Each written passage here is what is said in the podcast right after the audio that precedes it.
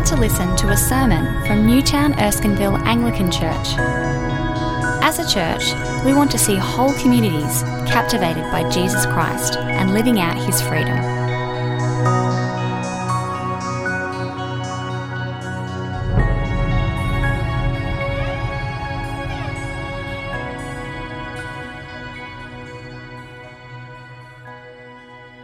At that time, Jesus came from Nazareth in Galilee and was baptized by John in the Jordan.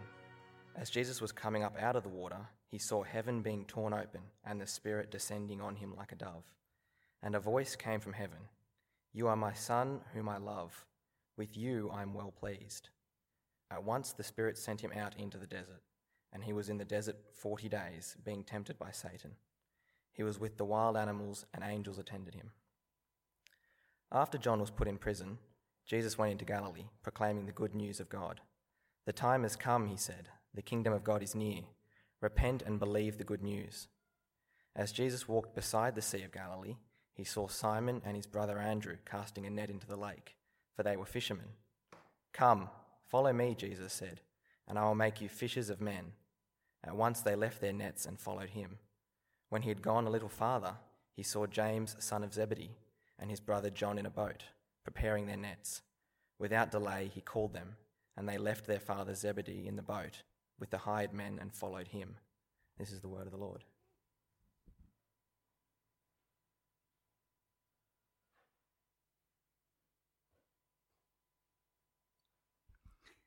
Hi, my name's Amelia, and from that reading at the very beginning of Mark's story, we now have a reading from the very end. Mark chapter 16, um, verses 1 to 8. It's on page 1010 of the Bibles. Mark chapter 16. When the Sabbath was over, Mary Magdalene, Mary the mother of James, and Salome brought spices so that they might go to anoint Jesus' body. Very early on the first day of the week, just after sunrise, they were on their way to the tomb, and they asked each other, Who will roll the stone away from the entrance of the tomb? But when they looked up, they saw that the stone, which was very large, had been rolled away. As they entered the tomb, they saw a young man dressed in a white robe sitting on the right side, and they were alarmed. Don't be alarmed, he said. You are looking for Jesus, the Nazarene, who was crucified. He has risen. He is not here. See the place where they laid him? But go, tell his disciples and Peter he is going ahead of you into Galilee. There you will see him, just as he told you. Trembling and bewildered, the women went out and fled from the tomb. They said nothing to anyone because they were afraid. Thanks be to God.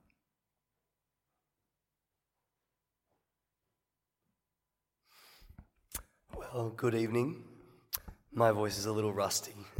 Bear with me.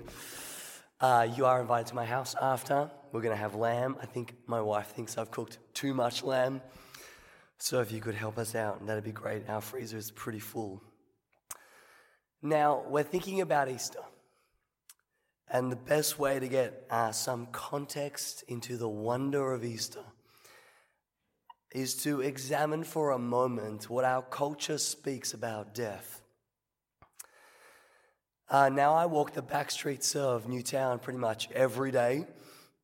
And one of the shops I go behind every time I walk uh, is the funeral parlor on King Street. You probably haven't noticed it, it's pretty bare, it's uh, hard to make sense of. Uh, and behind the wedding parlor, uh, sorry, the funeral parlor, different things.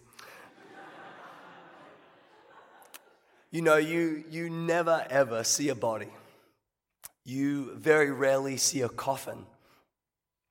But every single day, you will see men in slick suits, shining cars. And then these men in their suits with their shine cars park these enormous cars into garages, which is a feat in and of itself. You know, I've been taking a lot of funerals recently, more funerals than weddings for the first time ever. And I think that's had an effect on me. I'm used to people uh, shining over death. I'm used to the slick suits and the shining cars. This got driven home to me at the end of last year when uh, uh, a father of a dear friend died. And he was a man of the country. He died fixing a pipe on his farm. His heart burst, literally. And I went to his funeral, and there were no shining cars at his funeral. There weren't even men in slick suits. There was no one in a suit. There was just one unvarnished wooden box surrounded in Australian fauna. There were no euphemisms, that no, oh, he's passed away and he lives on in our hearts. There was no hope. There was just my old soccer coach, who is now the resident of a box. You see, if you really want to get some wonder at Easter, you do have to come to grips with the fact that we all end up as a body in a box. When you strip back our culture's veneer and you start to confront that, all of a sudden, the fact that this man, Jesus, one day was proclaimed to not be here because he was risen, that one man did not stay in his box becomes a wondrous thing. Really simple this evening. Three things about that. I got three reasons on Easter evening a reason to believe, a reason it's significant, and a reason uh, why, even if you don't believe and you don't think it's significant, why you really should long for it to be true anyway. Three reasons. First one is this a reason to believe in the resurrection, that Jesus is alive this Easter evening. And the reason we get from this passage, which is the most bizarre passage of all the resurrection accounts for my money. It is totally bizarre. It is too short. In fact, so short that the early Christians added their own director's cut addition, right? You know, the pre polling was the ending's bad. Could you add to it? And they all did. It's such a bizarre little story. These women on the way to the tomb, and it seems to be filled with all the wrong details. But the reason to believe, I think, this evening in Easter, in the resurrection of Jesus, is exactly this wonderful witness of the women. This wonderful witness of the women. We read that Mary Magdalene and Mary, the mother of James and Salome, bought spices so that they might go to anoint Jesus' body. Now, the first thing wrong with this story is there are too many women in it. If you're an ancient culture and you're trying to make up a story for people to believe, the thing you make sure you don't include is women. Because in the court of law, what they say isn't admissible evidence. It's not useful. And, and, you know, in Mark's gospel, the only reason these women are here is to be a witness. They appear in verse 40 of chapter 15 to see Jesus die. Then in verse 47 of chapter 15, they see the tomb where he's laid. And then they come at the end and witness to the resurrection. If you're going to make up this story, you've chosen precisely the wrong characters. Nice one. But then that's the first crazy thing. The next crazy thing is why are they going to anoint the body at all? The body was anointed, we learn from John's gospel, before it got put in the tomb. And these women on the way to the tomb don't even know how they'll get in there. Verse 3 Who will roll the stone away from the entrance of the tomb? These women, in the befuddlement of grief, are headed to the tomb for who knows what reason to do what exactly. And then while they're there, they see this young man, which is weird, and they hear something amazing, and then they run away afraid. Great story. It's unconvincing. It makes little sense. And yet it is Mark's evidence for the resurrection of Jesus. I was reflecting on this and this scene uh, and the women at the thing uh, at the tomb. And, you know, it's exactly that it is so mundane and so ordinary and that it collides with something so supernatural. That is the reason why this story is so compelling. So, R.T. France talks about the combination of the everyday and the incomprehensible that makes these resurrection accounts really sound compelling. These were normal, befuddled, grief ridden women on their way to a tomb, encountering something they didn't understand, responding with ordinary human fear. It's exactly the kind of story that would have actually happened. It is weird, but these women give a wonderful witness. Here they describe their strange collision, their unexpected moment where they realize that Jesus was not in the place where he was two days ago. And there is no reason to make up such a strange story as this with such uh, unhelpful characters as the witnesses, unless embarrassingly it is just all true.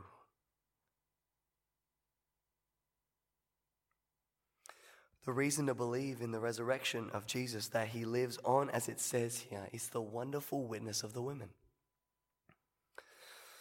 But the second thing to say here is well, great, but who cares? We need a reason why it matters. We need a reason why this is significant for us to read an account of, significant for us to take seriously the witness of these women. And, and, and for this, you've got to narrow in on what the, the young man says. In all the other accounts, uh, it's an angel. Mark doesn't even tell us that. Thanks, mate. Just a young man. Great. Thank you. and the words of the young man are this Don't be alarmed, he said. Thank you. You are looking for Jesus the Nazarene who was crucified. He has risen. He is not here see the place where they laid him. It's the announcement of the astounding truth that Jesus just did not stay dead. He was raised to life again. But I think the really significant thing is actually the next thing the young man says.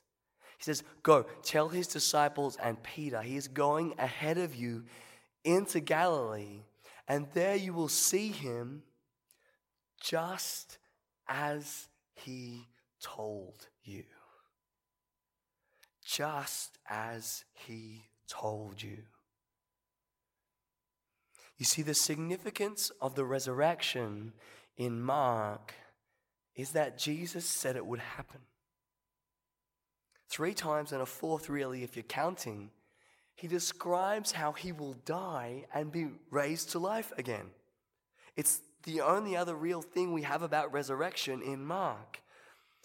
And so the reason it matters, what's significant here, is that it means that Jesus is who he says he is. Jesus is who he says he is. He said he would die, and he said he would rise, and it happened. And so he is who he says he is. Now, who does Jesus claim to be in the Gospel of Mark? Well, we saw right at the beginning that, that scene of his baptism where a voice comes from heaven, and then he goes out and starts preaching that with him, the kingdom of God has come near. He claims to be a king, he claims to be God's king. And in the resurrection, that is exactly what he is proved to be God's King, God's Messiah, Christ the Lord, God's Son. Jesus is who he says he is. Now, at this point, you might be thinking, well, I don't really understand this whole resurrection thing, this whole being raised to life again thing. That's not really something in my cultural imagination. It sounds more fairy tale than fact but you're in good company. Because for the disciples who got told four times that it would happen, even for them, there wasn't room in their imagination for it either. Jewish people believed in a resurrection, a raising to life of all people at the end of time for the sake of judgment. But they did not expect one person to be raised to life in history.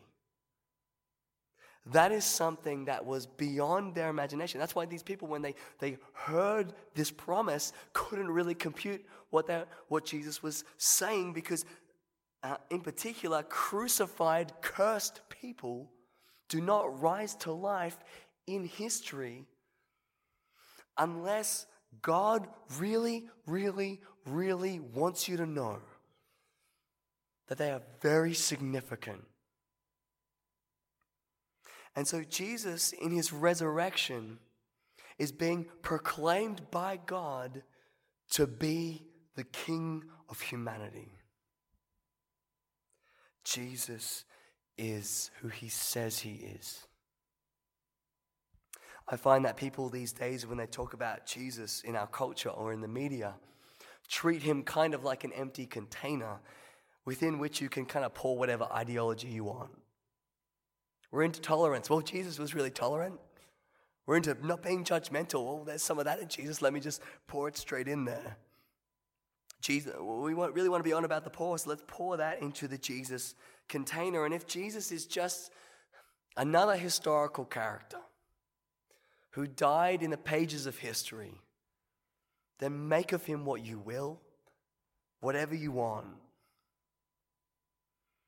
But if God has raised him in history, then he is God's king. His identity is set. And one day you will deal with him on those terms, not yours. The resurrection proclaims Jesus to be exactly who he claims to be. And there is good news in that. Did you notice how Peter is singled out in verse 7? Chief treasonous individual. Peter, who betrayed his Messiah before the cock crowed. Jesus wants to meet Peter in Galilee. Because the business of God being king means what? Forgiveness of sin. Welcome into his kingdom if you want it. But as the words in Mark 1 say, Jesus said, you have to repent and believe. Leave behind your life and make me your king. I am who I say I am. That's why it's significant. Jesus is who he says he is. But you might be at this point in the sermon thinking, this is a crazy sermon about a fairy tale and a pretend king, and I'm not really coming along for the ride. But, friend, I think that if that's you in church this evening, that even if you don't think it's true and you don't want it to be true, that you would be crazy if you didn't long for it to be true. Mark's a clever storyteller he ends on a moment of dissonance that drives us back to the beginning of the story. We kind of get straight to the end of this scene, and these, uh, these women are told to go and tell everyone this incredible thing that's happened. And instead, they run away, tell no one, and act really scared. And you're left thinking, that was the wrong decision. Hang on, if Jesus is who he says he is, go back to Mark 1. He's the king of God's kingdom. That means the good news of God is true. You know, Jesus, as he starts his ministry, says the kingdom of God has drawn near. And then he goes in and enacts it by raising little girls from the dead and mothers from their deathbed and cleansing lepers and casting out demons and forgiving sin. He says the kingdom of God is near. But did you notice in verse 2 of chapter 16 how much Mark labors the time? Very early on the first day of the week, just after sunrise. Through the rest of Mark, he doesn't really care about time. He's like a teenager. And then, and then, and then. But right now, at this moment, he labors the time because Jesus said the kingdom is near. But on the day when Jesus is raised, the kingdom of God has dawned. It is the first day of the kingship of the king who can raise the dead and heal the sick and forgive sin.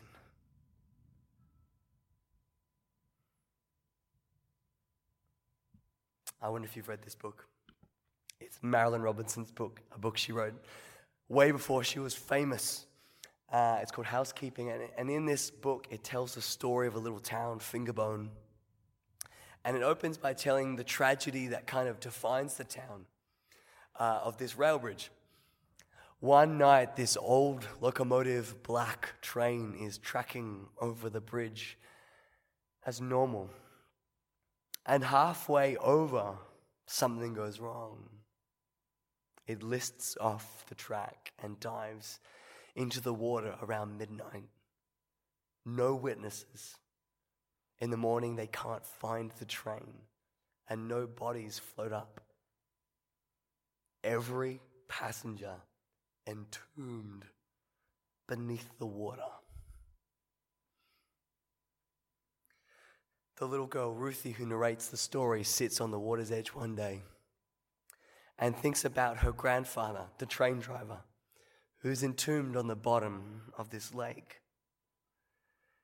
And as she thinks about the train and thinks about her grandfather, all of a sudden a piece of imagination grows in her mind. She says, Well, maybe we're all just waiting for a resurrection. Perhaps one day the train will leap up out of the water, caboose foremost, and like in a movie run backward, continue across the bridge and get to the station. And the passengers would alight and kiss their loved ones and go home for dinner. In her mind's eye, she sees her dead mother raised, handing her candy from her little purse. It's a stunning picture of a hope of reunion beyond death, of a physical coming back together hundreds of years after death has happened. That is a picture of Christian hope. That because of the resurrection of Jesus from the dead, we too can come back out of the water.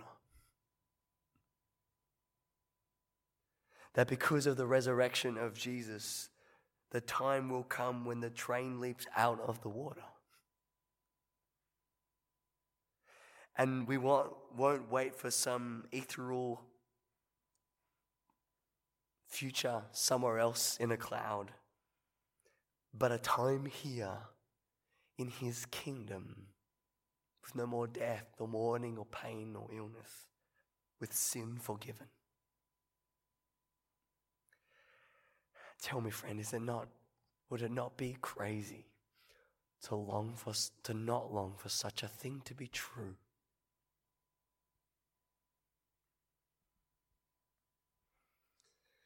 Jesus is the proclaimed kings of God's kingdom today. And the call of his, the beginning of his ministry rings out. Repent and believe the good news. The women saw it.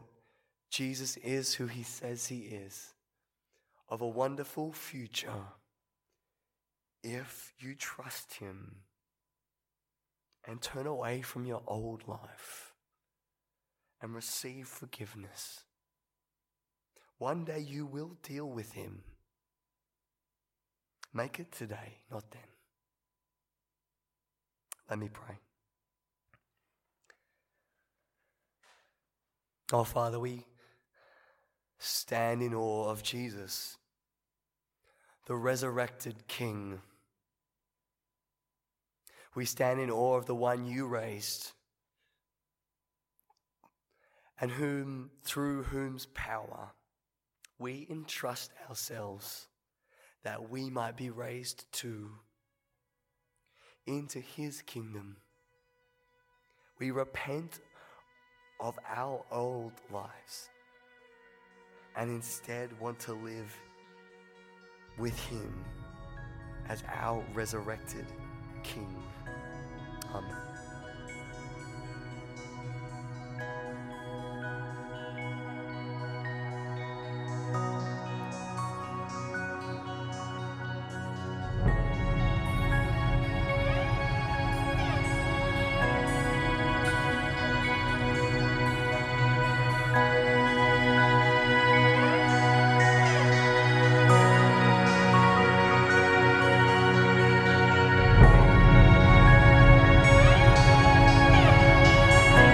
For listening to the Newtown Erskineville Anglican Church podcast.